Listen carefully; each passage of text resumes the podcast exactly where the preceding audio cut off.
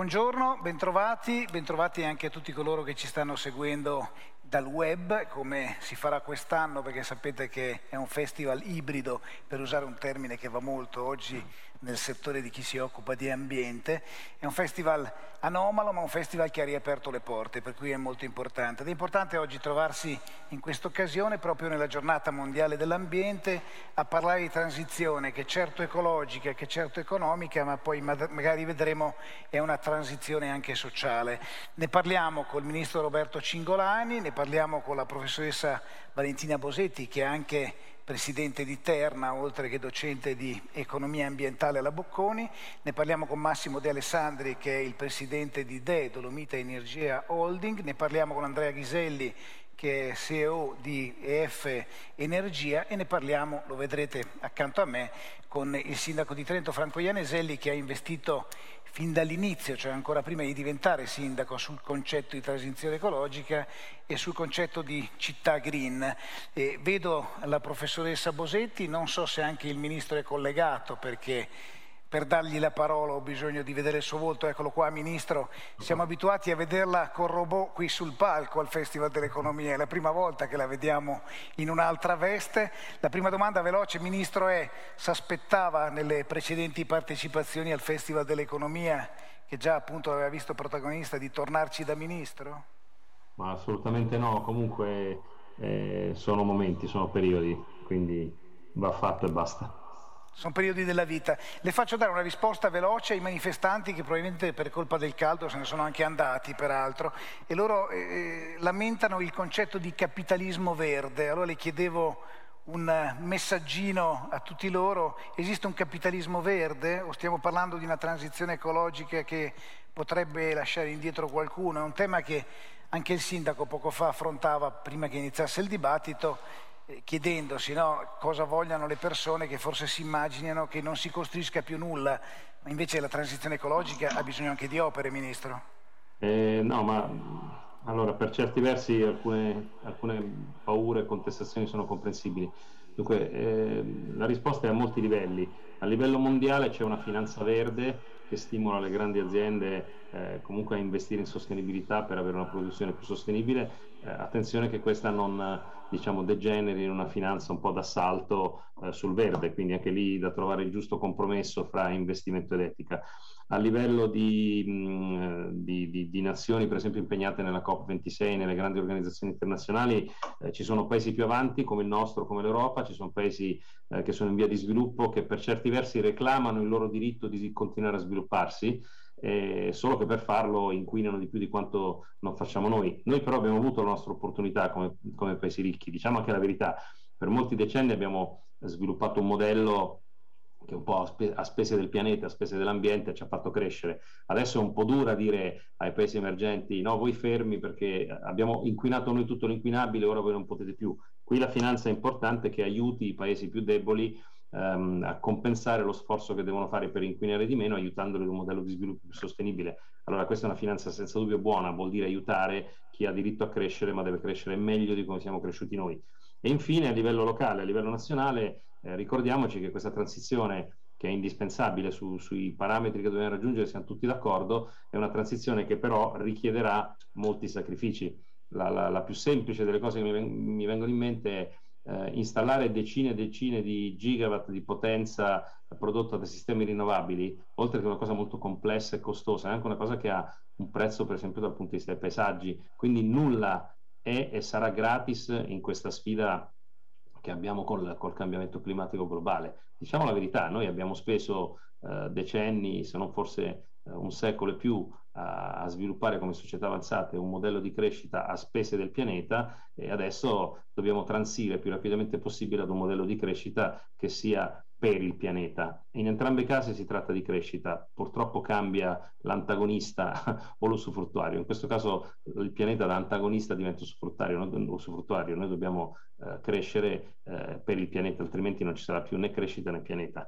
E quindi ci sta un po' di timore sulla finanza, però ripeto, nessuna ideologia. Noi non ci possiamo permettere più nessun tipo di ideologia per i prossimi anni. Dobbiamo solo essere estremamente pragmatici, estremamente onesti intellettualmente. Chiedo, ti chiedo scusa Ministro, eh, ha detto una cosa molto interessante ieri nel seminario che ha fatto con il Corriere della Sera, che oggi è uscito tutto in verde per celebrare appunto la giornata mondiale eh, dell'ambiente, ha detto che transizione significa come dire che c'è un inizio e una fine, no? cioè, per cui c'è già un traguardo, no? se no non ci sarebbe la parola transizione. E pensa che le basti questa stagione, come dire, per far spostare il paese da un prima a un dopo? Eh, molto, molte grazie, la domanda mi, mi, consente di fare una precisazione che eh, credo a molti sfugga. Eh, noi abbiamo un target da, da, oggi 2020 al 2050 in cui vorremmo avere la decarbonizzazione netta zero, eh, possibilmente a livello globale. sono 30 anni all'incirca, il recovery plan eh, sono i primi 5 di questi 30, quindi è un sesto. Ehm, chiunque pensi che con il recovery plan abbiamo fatto la transizione, ovviamente è un ottimista a, a dir poco. Allora, il recovery plan è un motore, un grosso acceleratore come i booster dei razzi che devono andare dalla Terra su, su un altro pianeta, è quello che ci dà l'accelerazione molto forte iniziale per uscire dall'orbita e prendere la giusta direzione, ma non dimentichiamoci che quando si sgancia il motore eh, o appunto finisce il recovery plan, sono passati 5 anni, abbiamo ancora 25 anni di viaggio da fare e lì dovremo pilotare questa ipotetica astronave che è il nostro paese, ci vorranno le leve giuste, l'organizzazione giusta, insomma dovremmo avere un mezzo guidabile. Prendiamo questo periodo come l'acceleratore che ci porta sulla giusta traiettoria e che auspicabilmente lasci ai futuri piloti le giuste leve e i giusti meccanismi per completare il viaggio. È un viaggio lunghissimo, è una maratona. Nessuno si illuda che ce la caviamo con cinque anni, anche se saranno gli anni forse di accelerazione più forte e per questo probabilmente anche più faticosi. Grazie Ministro, torno eh, da lei fra poco. Professoressa Bosetti, eh, c'è anche una transizione culturale, eh, l'università sta cambiando, lei insegna una materia che un tempo come dire, era un ossimoro, no? cioè, parlare di economia ambientale sembrava quasi due cose che non potessero andare d'accordo, due parole fra loro in contrapposizione. Invece c'è questo cambiamento culturale, è in corso. Cosa dice ai suoi studenti? Cosa significa parlare alla Bocconi di economia ambientale? Beh, prima di tutto buongiorno a tutti. La cosa più bella è che prima erano 30, adesso sono più di 100 e aumentano ogni anno. E quello che dico loro è, è, una cosa che loro hanno bisogno di sentirsi dire, cioè che la, il mercato, il sistema economico è una nostra rappresentazione mentale che però è situata dentro la biosfera, che invece è concreta.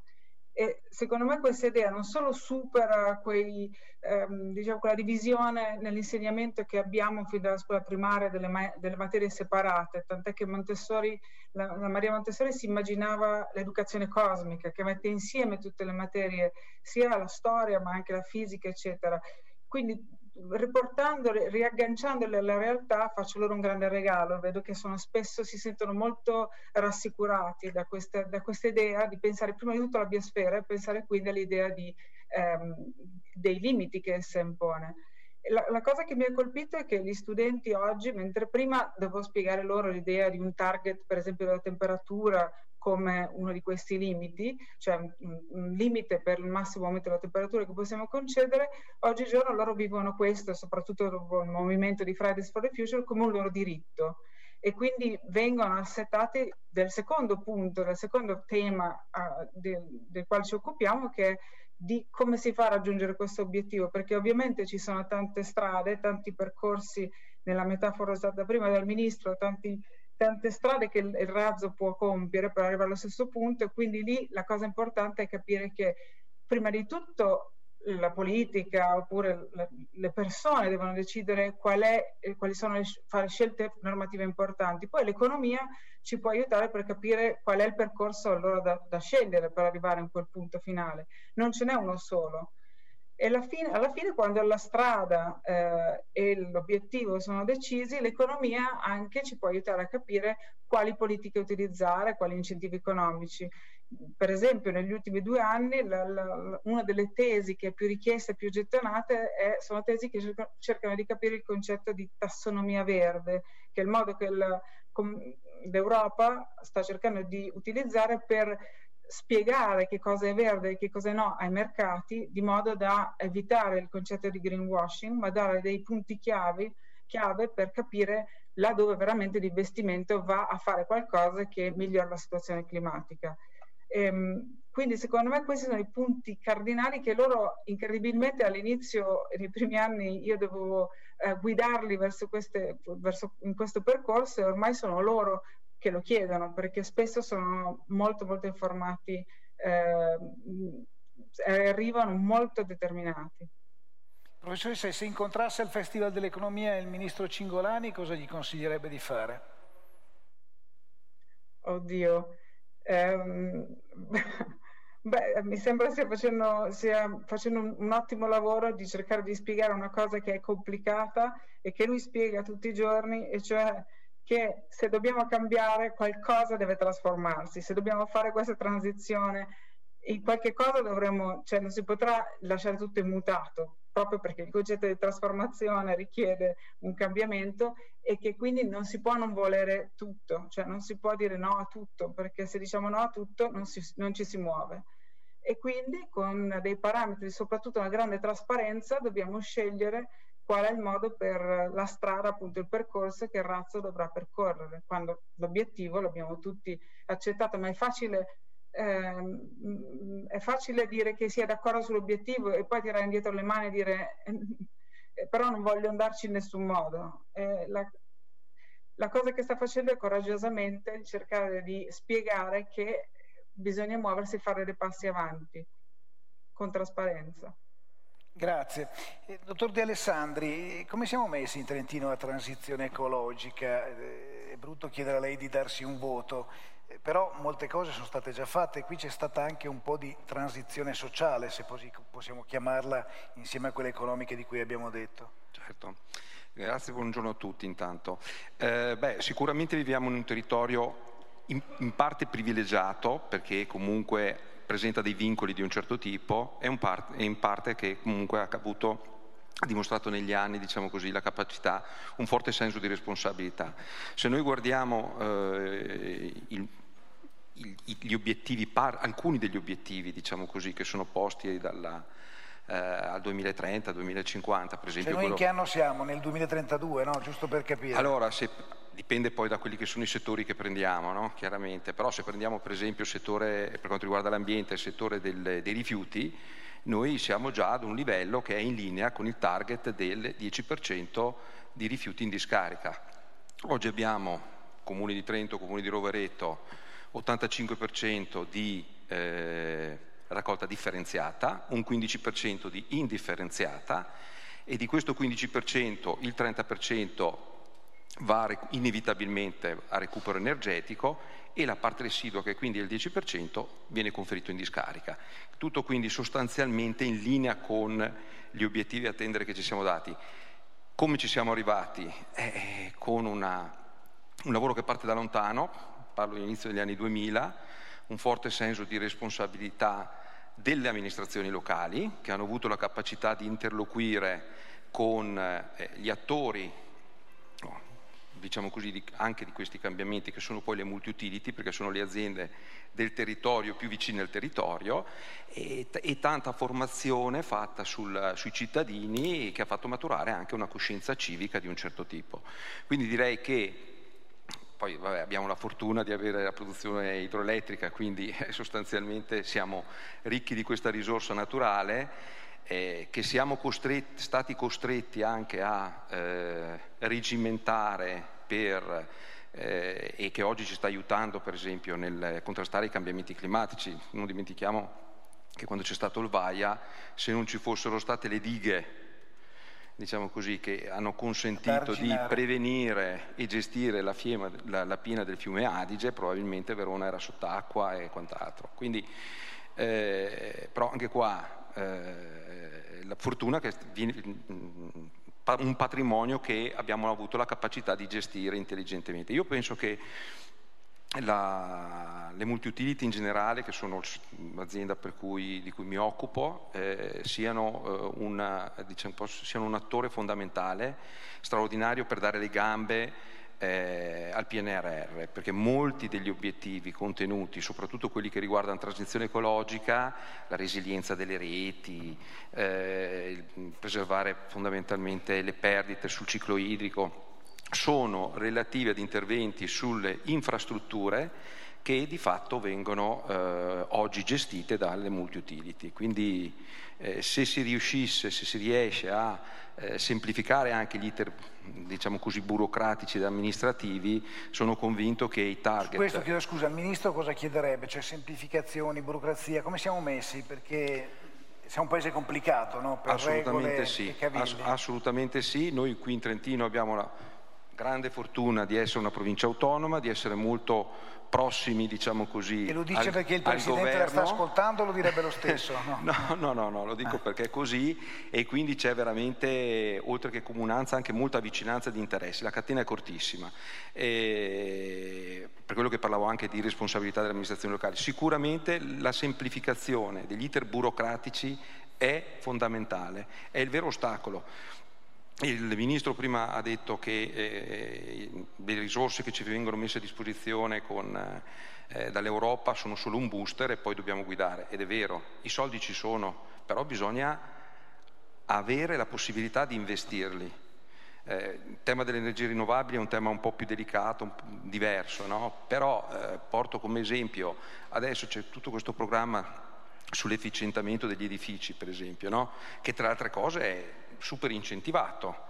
Eh, si fa fatica a mandare è avanti. anche super bloccato, le è, è anche super bloccato perché, Questa perché sensazione per fare un accesso agli atti e verificare la conformità urbanistica il comune ti chiede tre mesi quando va bene, qui che siamo efficienti, fuori dal Trentino magari anche 5-6 mesi. Quindi questi sono tutti ostacoli che impediscono anche laddove ci sia la visione, le idee e i soldi di mettere a terra i progetti fondamentalmente. Andrea Ghiselli, è molto importante no, il PNRR per quello che riguarda le energie rinnovabili, mi pare che le opportunità non manchino per chi come voi ha il desiderio di investire anche su territori che riscoprono per esempio un'altra possibilità di declinare in modo diverso l'agricoltura, la campagna. No, certo, il PNRR eh, di, di, fatto introduce dire, importanti supporti, una visione nuova, no? introduce il concetto di agrofotovoltaico, agrosolare, quindi che sono, rappresentano dire, de, delle importanti dire, innovazioni, eh, anche per il superamento un po' di dire, punti di vista ideologici. No? L'agrofotovoltaico è un ambito dove con la collaborazione tra istituti, territori e, e imprese si può fare moltissimo eh, soprattutto perché rende disponibile e rende possibile come dire, la realizzazione su piani diversi di due attività, la produzione di energia elettrica e, e la coltivazione, cioè il funzionamento del settore primario che è fondamentale.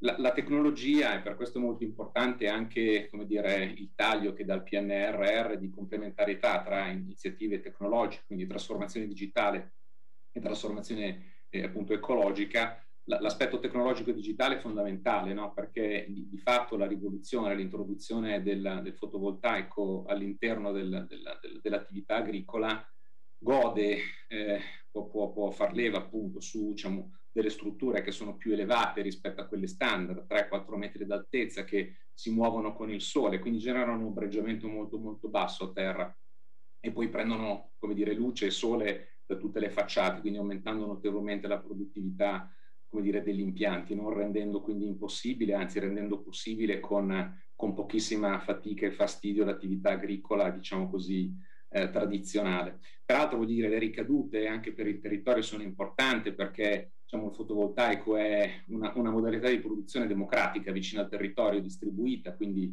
l'agricoltura ne ha un beneficio, c'è un sostegno al reddito, alcuni terreni marginali possono essere utilizzati o riutilizzati, e, e anche l'attività fotovoltaica ha un vantaggio, no? perché l'edità agricola, oltre a custodire gli impianti, ha, come dire, dà dei vantaggi in termini di manutenzione del verde piuttosto che delle efficienze tecnologiche che derivano dalla compresenza. È ovvio che l'agricoltura è un'agricoltura che, che, viene abilitata dalla tecnologia, viene abilitata anche con sistemi nuovi no? di distribuzione della, della, dell'acqua, dei concimi e per ridurre anche notevolmente l'impronta idrica. Noi abbiamo un'esperienza sui nostri, sui nostri impianti che, che, vedono la compresenza di attività agricola e fotovoltaica un'impronta idrica di un sesto rispetto a quella tradizionale, quindi notevolissimo, notevolissimo risparmio di, di, di, acqua, oltre che culture che dal punto di vista come dire, organolettiche sono sostanzialmente corrispondenti a quelle che vediamo in campo aperto. Quindi esiste, esiste eh, come dire, in luce e comunque una serie di iniziative concrete all'interno del PNRR, ovviamente, come diceva giustamente il Ministro, è un punto di partenza, no? superando posizioni ideologiche e con l'aiuto all'ausilio della tecnologia si può effettivamente rendere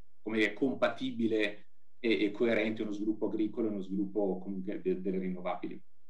Ma un'azienda come la sua fa fatica con gli iter amministrativi, visto che qua abbiamo un sindaco che sta per parlare e un ministro. Eh, come siamo messi? Ma allora, noi siamo presenti, siamo presenti in Italia e all'estero. Noi abbiamo, siamo, il primo operatore, siamo il primo operatore italiano, abbiamo quasi un giga di gigawatt di, di, capacità installate, siamo presenti in Spagna, quindi abbiamo come dire, un, po', un po di elementi di, di, di, paragone in termini di velocità e certezza dell'iter. Devo dire che sebbene bisogna riconoscerlo col decreto semplificazioni, ma anche col DL attualmente in, in, in esame alla Camera, ci sono una serie di dire, miglioramenti anche sostanziali al processo, cioè uno dei problemi eh, del, tipicamente italiani di chi fa business in questo settore è appunto eh, i tempi, la burocrazia, ma soprattutto l'incertezza del processo. C'è una, una, una, una ricerca molto interessante di elettricità futura che dice sostanzialmente che i costi indotti da, diciamo, da, dal sistema o comunque sull'attività di sviluppo italiani sono circa due volte e mezzo superiori rispetto a quelli europei. Quindi sicuramente voglio dire, il, il, tema, come viene chiamato con un inglesismo permitting, cioè quello di autorizzazione, è un tema molto importante, ma, ma, ma, ma, oltre che di tempi, a mio avviso, bisogna parlare anche di costi e di certezza del processo. Cioè, ora uno quando fa un investimento, vuole fare un investimento su una rinnovabile, sa quando parte, non sa se quando, non sa se quando arriva e questo rappresenta eh, un'incertezza molto importante, eh, molto, molto disincentivante e poi porta spesso ad avere poi delle soluzioni tecnologiche che una volta implementate sono un po', sono un po datate, no? non, non, non completamente adeguate. Ecco, una cosa volevo chiederle anche su costi e benefici, perché spesso non abbiamo le idee chiare sulle energie rinnovabili, dove iniziano, finiscono i costi, dove iniziano, finiscono i benefici. Certo, sì, sì, questo fa anche qua, dire, mi, trovo assolutamente con, con, con quello, che, quello, che, diceva il ministro, c'è moltissima ideologia, no? Eh, allora, fa, faccio due esempi, peraltro citando, come dire, Politecnico di Milano, che è istituzione illustrissima, che stiamo facendo peraltro un esempio iperbolico, eh, dal momento che ipotizza che tutto, come dire, il piano nazionale energetico venga fatto con impianti a terra, anche nell'ipotesi di fare tutto tutto, tutto il, questa transizione energetica con impianti a terra sarebbe utilizzato a fatica lo 0,3-0,4% del terreno non disponibile in Italia, che, che voglio dire è, è, una cifra eh, che è oggettivamente molto bassa, eh, che, che, peraltro è stimata per eccesso perché evidentemente gli impianti a terra, come dicevo, attraverso l'agrofotovoltaico, ma anche attraverso altre modalità, sono, sono, impianti che, ripeto, sarebbero legati a una, a una porzione risibile molto molto piccola dello sviluppo. Quindi questo, voglio dire, portare razionalità nella discussione, superare le ideologie guardare effettivamente quindi, le finalità, peraltro, dell'investimento, che lo ricordo sono di decarbonizzazione, cioè l'obiettivo è produrre energia che non produce eh, gas climalteranti, quindi è diciamo, una produzione eh, peraltro che, che, che va a favore dell'ambiente, supporta l'ambiente.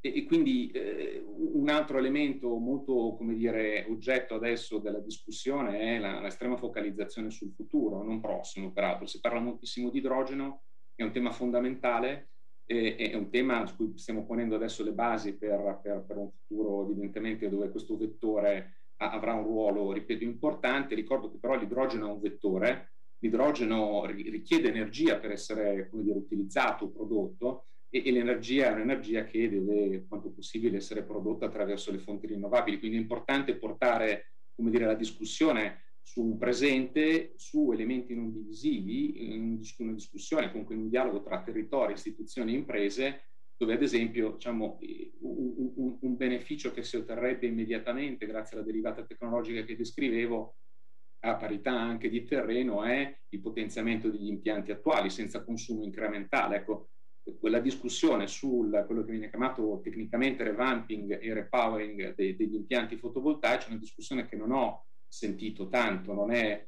in attualità, però rappresenterebbe dire, un, un, importante, concretissimo passo presente o prossimo per raggiungere dire, una quota parte, 20-30% degli obiettivi del Piano Nazionale Energetico Italiano.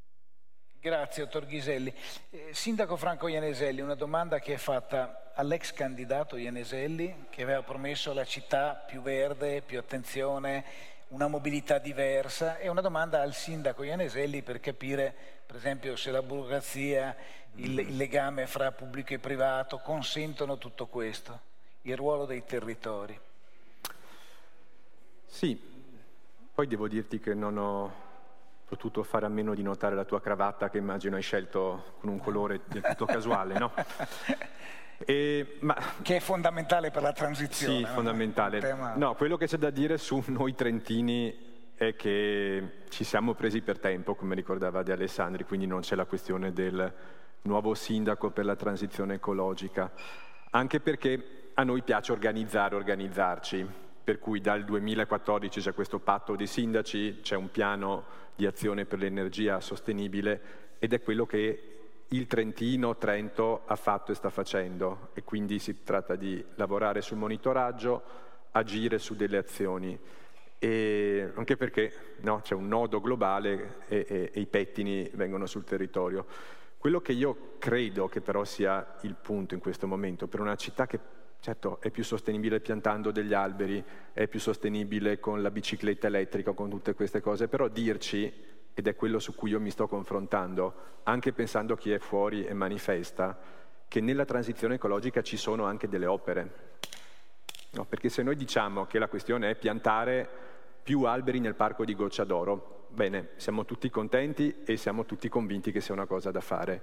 Se diciamo che ora che c'è la pedalata assistita non abbiamo più solo le ciclabili di fondovalle, ma possiamo raggiungere anche la collina di questa città arcipelago, tendenzialmente siamo tutti d'accordo. Se parliamo di monopattini elettrici c'è qualche discussione in più.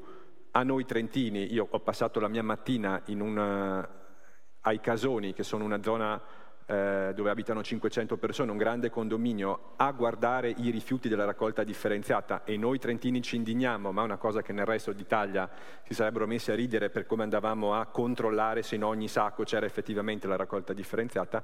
Il punto però per Trento, per la città, ma penso per l'Italia, è, è il PNRR. Nel PNRR per la città di Trento c'è la circonvallazione ferroviaria.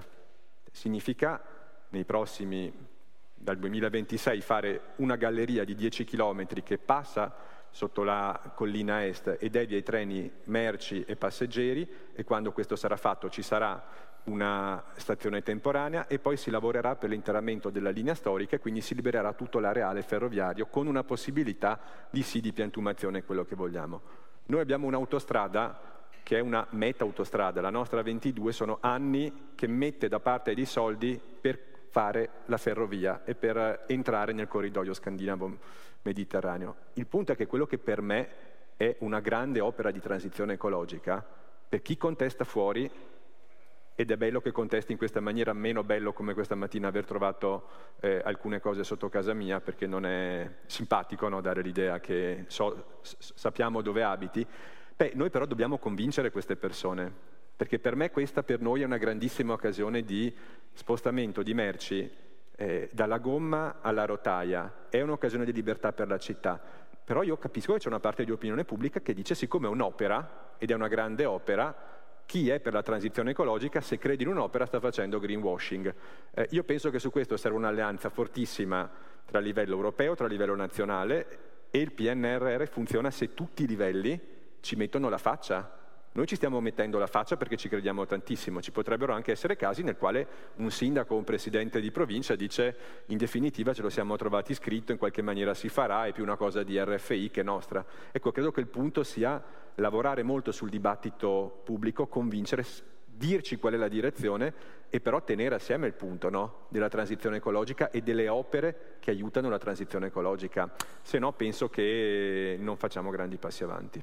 Sindaco, c'è un po' il rischio di dare una pennellata di verde su tutto e risolverla così, cioè come dire un po' di estetica, un po' di narrazione, magari non tanti fatti concreti? C'è il rischio delle etichette, c'è il rischio dell'etichetta transizione ecologica, me ne rendo conto, c'è il rischio dell'etichetta rigenerazione urbana, perché in rigenerazione urbana c'è dentro di tutto, c'è il rischio dell'etichetta smart city, però c'è anche il rischio di non eh, voler costruire alcunché per paura di non, di non scegliere, di non decidere. Ecco. Poi sulla questione eh, paese, burocrazia, io so che uno dei primi dibattiti del festival è stato sulla corruzione, anche sul ruolo della nostra autorità contro la corruzione. Io vi dico solo questo, sono andato l'altro giorno a fare un incontro all'asilo comunale dove c'è il mio bambino con mia moglie a fare l'incontro con eh, le maestre dell'asilo. Io non so perché non c'era peso poco di pedagogico c'era il manuale dell'anticorruzione di 160 pagine in un asilo nido. E allora lì dici che c'è probabilmente un sistema che implode su se stesso, no? se si pensa che la cosa e importante è i bambini, appendere e... eh sì, boh. Ministro Cingolani, una domanda al professore, anche al ricercatore e all'innovatore. Che rapporto aveva lei in precedenza con i ministeri? Riusciva qualche modo ad arrivare al traguardo quando portava avanti i suoi grandi progetti dai luoghi diversi nei quali ha operato? Eh, io ho avuto a che fare prevalentemente con eh, il Ministero della Ricerca e poi ehm, come, come, Istituto Italiano di Tecnologia con eh, il Ministero delle Finanze, che era il nostro Ministero vigilante. Eh, I rapporti erano molto trasparenti, si portavano i risultati ogni anno e, e poi diciamo, si riferiva al Ministero vigilante quello che c'era da, da riferire su richiesta ehm, soffro molto la burocrazia come concetto, quella inutile, non quella, quella utile che per carità protegge il paese, eh, però diciamo, nella mia attività di, di, scienziato i rapporti con i ministeri sono sempre stati i rapporti che si hanno da scienziato col ministero vigilante, non, non, non è che io abbia, possa segnalare delle particolari patologie, insomma, devo dire che abbiamo fatto anche lavori impegnativi in tempi rapidi. Ricordo che quando è nato l'Istituto Italiano di Tecnologia noi abbiamo fatto in 36 mesi, da, da, diciamo dal giorno 1 a, al 36 mese, delle infrastrutture tutte con appalti pubblici, eccetera, senza mai avere un ricorso, eh, è andato tutto diciamo, nei tempi corretti eh, e senza mai problemi. È chiaro che si, si, si, può essere più veloci. Devo dire che non era tanto per la ricerca quanto in generale mi rilascio a quello che diceva adesso il sindaco su questa simpatica storiella del, dell'asilo nido.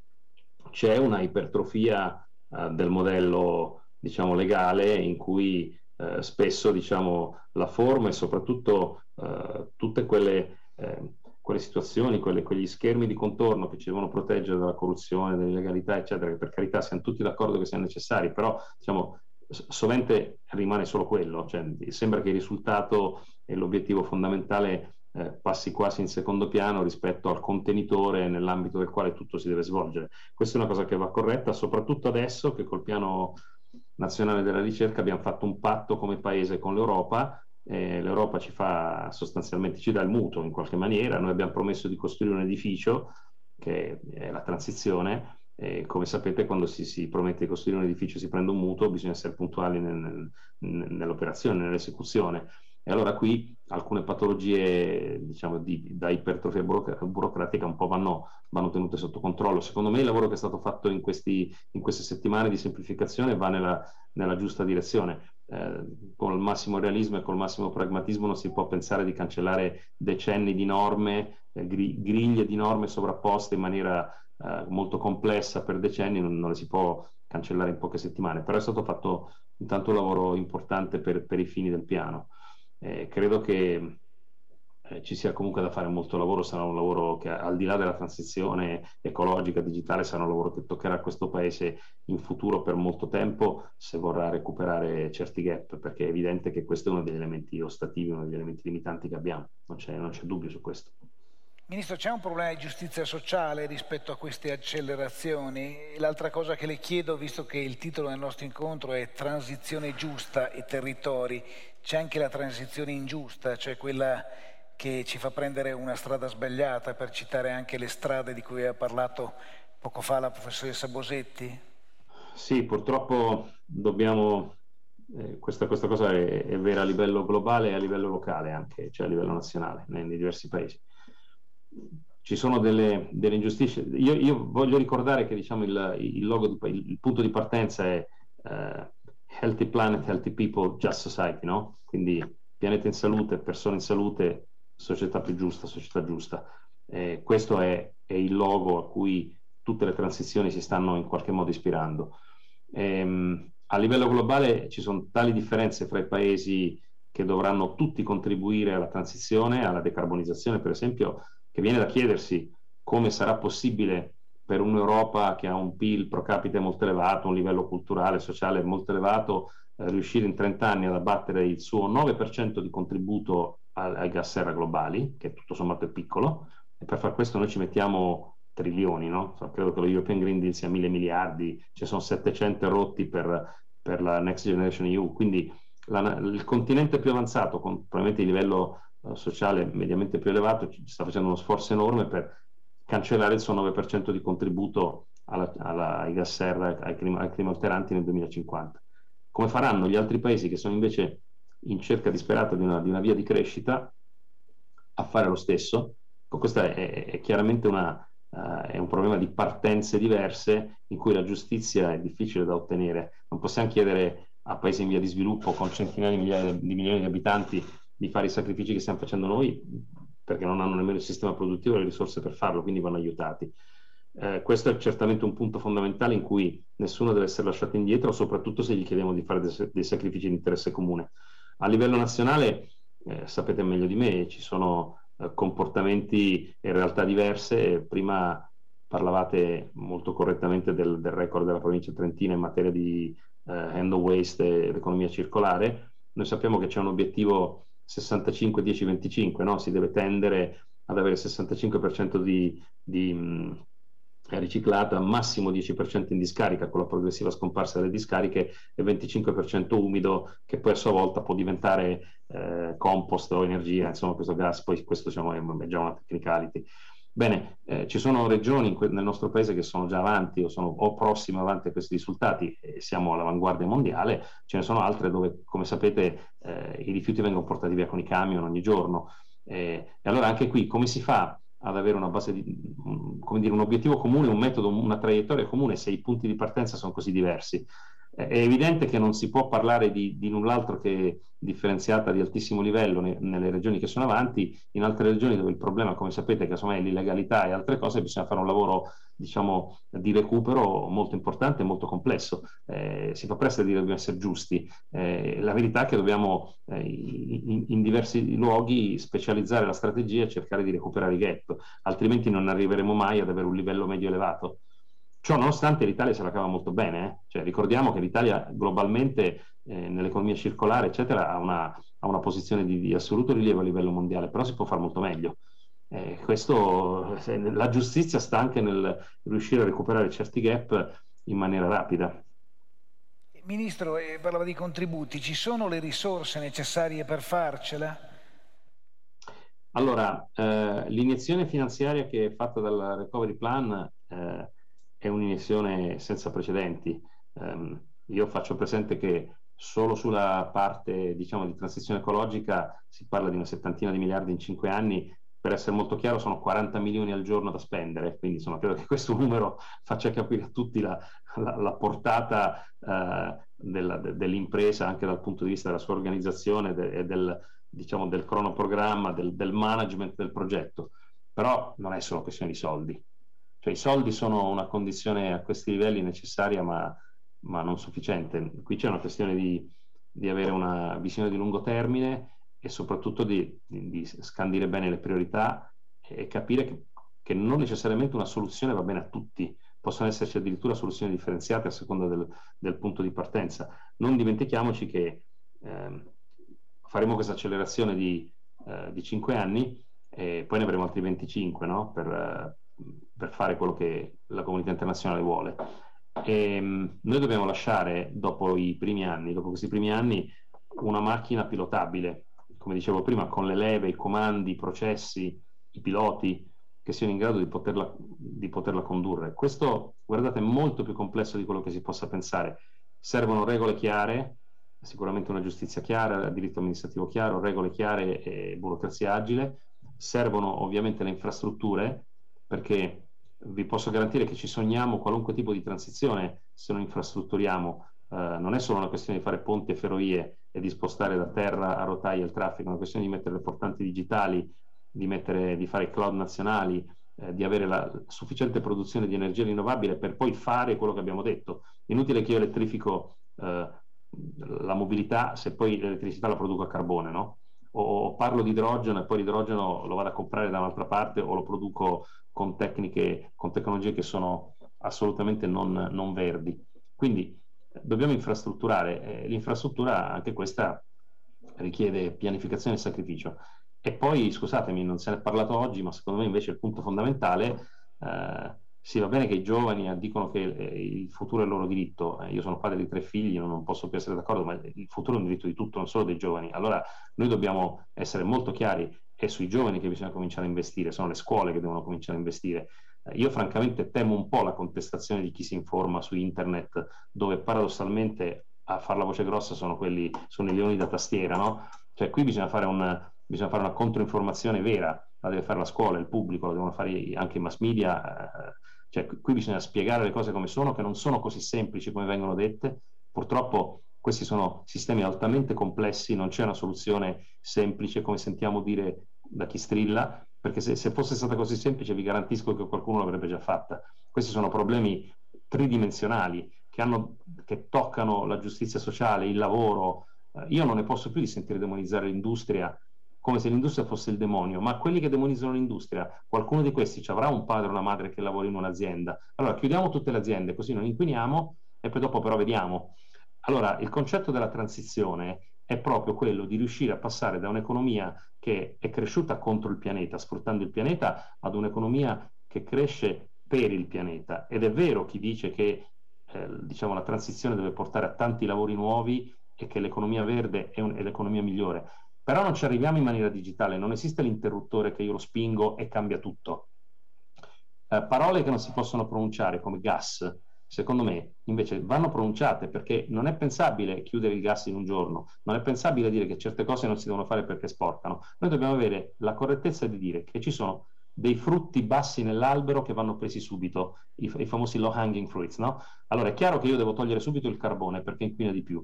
In un processo di transizione però io non posso passare dal carbone all'idrogeno verde in un giorno Devo creare delle condizioni infrastrutturali, tecnologiche, tra l'altro anche di, di, offerta e di domanda, perché se io oggi avessi tutto l'idrogeno verde regalato dai marziani, non avrei le macchine che ci vanno idrogeno. Quindi devo far crescere il mercato della domanda, il mercato dell'offerta in parallelo. Questo vuol dire infrastrutturare il paese, vuol dire anche cambiare il modello produttivo, il modello industriale, ma dobbiamo farlo in maniera sostenibile. La sostenibilità è anche garantire il lavoro.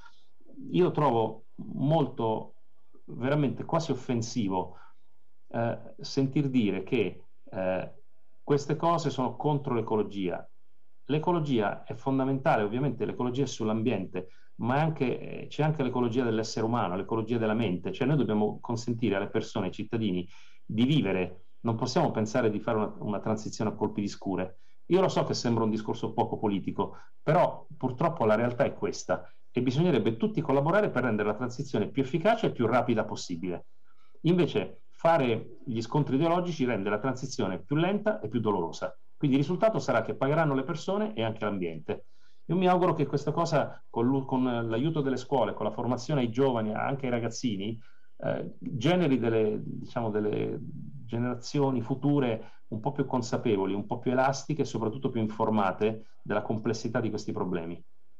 Grazie, grazie Ministro. Del resto lei non è un politico, non ci aspettavamo da lei un ragionamento politico, ma semmai un, un ragionamento politico-scientifico, chiamiamolo così. Professoressa Bosetti, eh, fate la vostra parte? Cioè, eh, mi sente? Perché vedo che mi fa un gesto strano. Mi sente, professoressa? Mi permettevo di dire una cosa prima che mi faccia la domanda. Volevo solo dire che c'è stato un bellissimo programma che è iniziato, credo, due anni fa, lanciato anche dal Ministero dell'Ambiente in tutte le scuole d'Italia, sperimentale, l'insegnamento dell'educazione ambientale. Dei colleghi in Boccone stanno studiando, eh, hanno fatto dei, dei, survey alle famiglie e agli studenti prima e adesso vogliono ripetere gli stessi studi dopo proprio per capire l'efficacia. Secondo me una, una cosa importante è, eh, sarebbe quella di eh, non solo portare, come diceva il Ministro, l'insegnamento nelle scuole, aumentarlo eh, ehm, a, tutti, a, tutti gli, a tutti gli stadi di insegnamento, ma anche studiare in modo scientifico le implicazioni, cioè raggiungiamo lo scopo, riusciamo effettivamente a cambiare i cittadini in questo modo o dobbiamo pensare a un altro corso. Quindi un sistema tipo randomized control trials anche con queste politiche potrebbe permetterci di capire se stiamo raggiungendo le, lo scopo finale che è quello giustamente di capire la complessità del problema. mi taccio. No, no, no, semplicemente era, di fatto era questa la domanda perché mi interessava il ruolo eh, di un'università come la sua in un contesto come quello di cui stiamo parlando e aggiungo, visto che sta emergendo che l'Italia ha fatto abbastanza bene i compiti a casa, così come il Trentino, la domanda è, lei che osserva anche tutto il resto del pianeta, chi è che potremmo copiare e chi invece non dobbiamo proprio imitare? Sicuramente ci siamo chiesti se e a che livello, per esempio, per nominare la Solid America, insegnasse educazione ambientale nelle scuole, però direi che il sistema ehm, il sistema di educazione negli Stati Uniti ha questo grave problema che tutti conosciamo di disparità enormi, quindi quando arrivano colleghi dall'America a lavorare in Bocconi, mettono gli, eh, i propri figli nelle scuole, si lamentano del fatto che c'è troppa poca educazione ambientale, ma perché loro vengono da scuole fantastiche per i loro figli in America, mentre io credo che l'educazione media su temi ambientali in America sia molto più bassa, quindi noi facciamo un ottimo livello eh, diciamo nel, nel, formare lo studente medio, parlo di elementari e di scuole medie. Eh, io penso che quando, quando, parliamo, un tema che secondo me mi è molto caro, cerco di, eh, di, su cui cerco di lavorare molto con gli studenti che ehm, si iscrivono in un'università come la Bocconi e quindi uno potrebbe pensare poco interessati al tema della redistribuzione è proprio il nesso di cui stiamo parlando tra il tema ambientale e quello della giustizia sociale. In realtà eh, sono connessi da tantissimi punti di vista, sono connessi perché tipicamente i danni ambientali colpiscono di più eh, le, le, persone e i ceti sociali meno abbienti e quindi riducendo l'impatto ambientale per esempio anche l'inquinamento locale, finora abbiamo parlato di gas climalteranti, ma se si chiude una centrale carbone si, si, si limitano tantissimi problemi di inquinamento locale, che è, se vogliamo, ancora più importante nell'ora e nel qui. Quindi questo tema della distribuzione dei danni, il tema dell'occupazione, che come veniva evidenziato, diciamo, la transizione ehm, una volta che avremo fatto la transizione ci saranno soltanto lavori verdi e, e, e via discorrendo. Ci sono già alcuni studi che dicono che in effetti l'effetto sul, eh, sull'occupazione è un effetto positivo, però ehm, ovviamente la fase di transizione richiede eh, tantissimi investimenti perché far cambiare lavoro a una persona non, non, è facile come sembra, non è che tutto un, giorno, tutto un tratto ti viene richiesto di diventare una persona che non lavora più in un'impresa ehm, brown e diventa, invece inizia a lavorare in un'impresa verde è la cosa più bella del mondo perché siamo degli esseri umani che, ai quali il cambiamento non piace, ne abbiamo parlato già prima, neanche nel campo del lavoro. E quindi la transizione significa anche uh, adottare, dei, fare degli investimenti per aiutare questa transizione che eh, va contro alcuni nostri principi di base psicologici, e cioè che il cambiamento eh, non è una cosa che ci piace. E infine il tema della redistribuzione associato alle politiche climatiche è venuto fuori in modo molto molto importante con il movimento ad esempio dei 5 Stelle, eh, eh, scusate, gaff, eh, con il movimento dei eh, gilet gialli in Francia, eh, questo movimento che era partito diciamo, da, da, una politica che prevedeva alzare la tassa, eh, l'accisa sul, eh, sul, combustibile per le automobili, ha creato quello che, che, poi è successo. In realtà non è inerente in sé a una tassa ambientale il fatto di colpire i più poveri, perché una tassa ambientale crea uh, un introito nelle casse dello Stato che può essere ridistribuito. Quindi l'altro grande tema è bisogna svincolare due problemi. Noi possiamo fare delle scelte distributive, possiamo fare delle scelte ambientali. Non fingiamo che l'una necessariamente implichi qualcosa per l'altra. Noi possiamo decidere di fare una transizione giusta o ingiusta e dobbiamo sederci in modo trasparente a decidere che la vogliamo fare giusta e quindi cosa questo comporti però non è lo strumento in sé, ad esempio la tassa ambientale, che è di per sé ingiusto socialmente o giusto socialmente.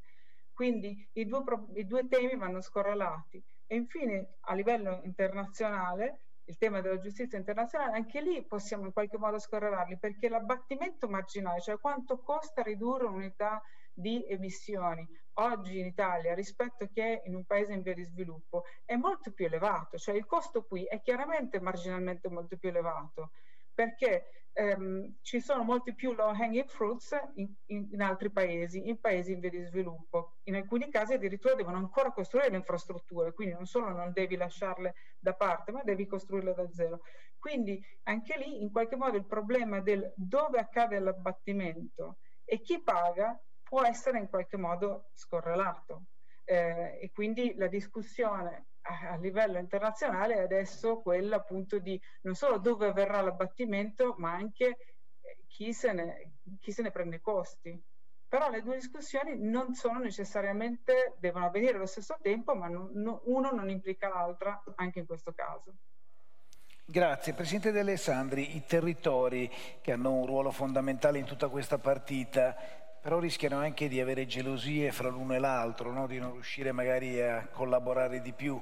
Mi riferisco anche ai territori limitrofi, a territori più lontani, cioè l'Italia è una in questa partita o ci sono tante piccole sfide territoriali con eccellenze da una parte e dall'altra qualcuno che frena? Ma allora, eh, i territori, secondo me, è chiaro che poi possono esserci un po' di gelosie, vi dicendo, ma in realtà hanno, se vogliono, la capacità di collaborare e cooperare. Noi abbiamo mh, relazioni, prima citavo quello dei rifiuti, con un esempio che è in Veneto, una società che si chiama Contarina, che è il numero uno in Italia proprio in materia di riciclaggio. Quindi c'è la capacità, la possibilità di collaborare e bisogna probabilmente collaborare. Eh, io penso, mh, mi ha colpito molto quello che ha detto il Ministro e penso che eh, della dimensione sociale fondamentalmente, che penso sia il vero tema che verrà fuori. Eh, che è una cioè, cosa di cui vi occupate non da oggi, tra l'altro voi. Sì, giusto? ok, a livello aziendale chiaramente noi ci occupiamo perché essendo un'azienda sul territorio siamo particolarmente sensibili e eh, in qualche modo, eh, diciamo così, eh, riversiamo parte dei nostri eh, delle nostre entrate a favore di iniziative sul territorio. No, no, ma io parlavo di una dimensione sociale, cioè questa accelerazione che sicuramente queste grosse risorse che verranno messe sul territorio mm, sono molto, sono molto, fiducioso che la visione ci sia e anche la capacità manageriale diciamo così, di coordinare questi interventi. Eh, però sicuramente se da una parte funzionano sono un'opportunità strepitosa perché creeranno opportunità di lavoro, investimenti, dall'altra parte rischiano di creare, proprio perché così accelerate, una forte discontinuità. In un momento in cui, non dimentichiamoci che siamo all'uscita, non siamo ancora usciti, insomma, certo. no? da una fase manageriale eh, emergenziale e i cui effetti economici ancora non li conosciamo fondamentalmente. E quindi c'è, lei prima parlava di transizione sociale, e il rischio è che come conseguenza diciamo così, delle, delle, delle, di questo periodo eh, vengano messe in discussione fondamentalmente i mestieri, i modelli di business, modelli di consumo che vanno ad impattare, non sto parlando solo del classico bar aperto o chiuso, eh, sto parlando proprio di attività che rischiano di sparire. E quindi la vera sfida prima, cioè, quando si discuteva di trovare l'equilibrio tra il ciò che va fatto il compromesso che deve essere eh, trovato perché comunque pur avendo eh, i salti tecnologici non si possono fare, quindi ci sono delle transizioni per arrivare al verde, però poi c'è una, una fortissima transizione sociale eh, che va gestita con molta cura. Non, non, non, so se ho risposto alla sua domanda, però no, era uno spunto che mi ha risposto, lo spunto ci spunto stava. Poi abbiamo pochissimo tempo. Dottor Ghiselli, lei chiede alla professoressa Bosetti di sfornare giovani pronti per nuovi lavori che sta costruendo o può viceversa dirle, approfittare del Festival dell'Economia per dirle noi non abbiamo bisogno di universitari ma...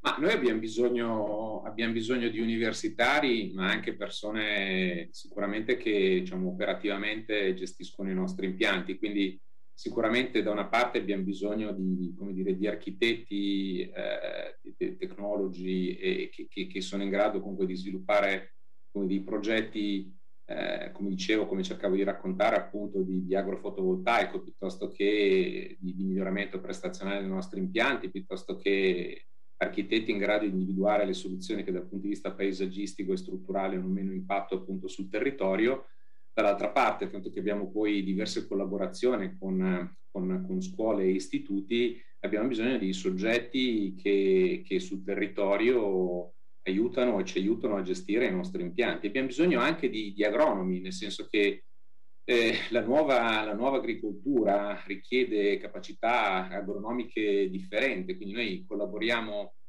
da quasi dieci anni con, con un'azienda agricola che da due generazioni fa appunto uh, de, della sua attività, fa, fa, appunto l'attività agricola un'attività, come dire, fondamentale appunto del, del, dell'asset familiare, appunto dell'avviamento familiare e diciamo sempre di più utilizza e si è specializzata nell'applicazione della tecnologia e agricoltura. Quindi sono agricoltori nuovi, molto evoluti, che, che, sono in grado di monitorare, conoscono perfettamente i cultivar, le caratteristiche appunto del, del, del, dei prodotti della terra, ma anche delle piante e del, contesto in cui devono vivere, e allo stesso modo vuol dire, sono in grado di comprendere come la tecnologia abilita una migliore coltivazione dei prodotti con caratteristiche organolettiche superiori. Quindi diciamo che ehm, l'università, in generale la scuola, la formazione ha un ruolo fondamentale nel creare nuovi profili tecnici e nuove professionalità tra tecnologia e tra nuovo e vecchio, tra settore primario e nuovo appunto, settore di produzione di energia elettrica,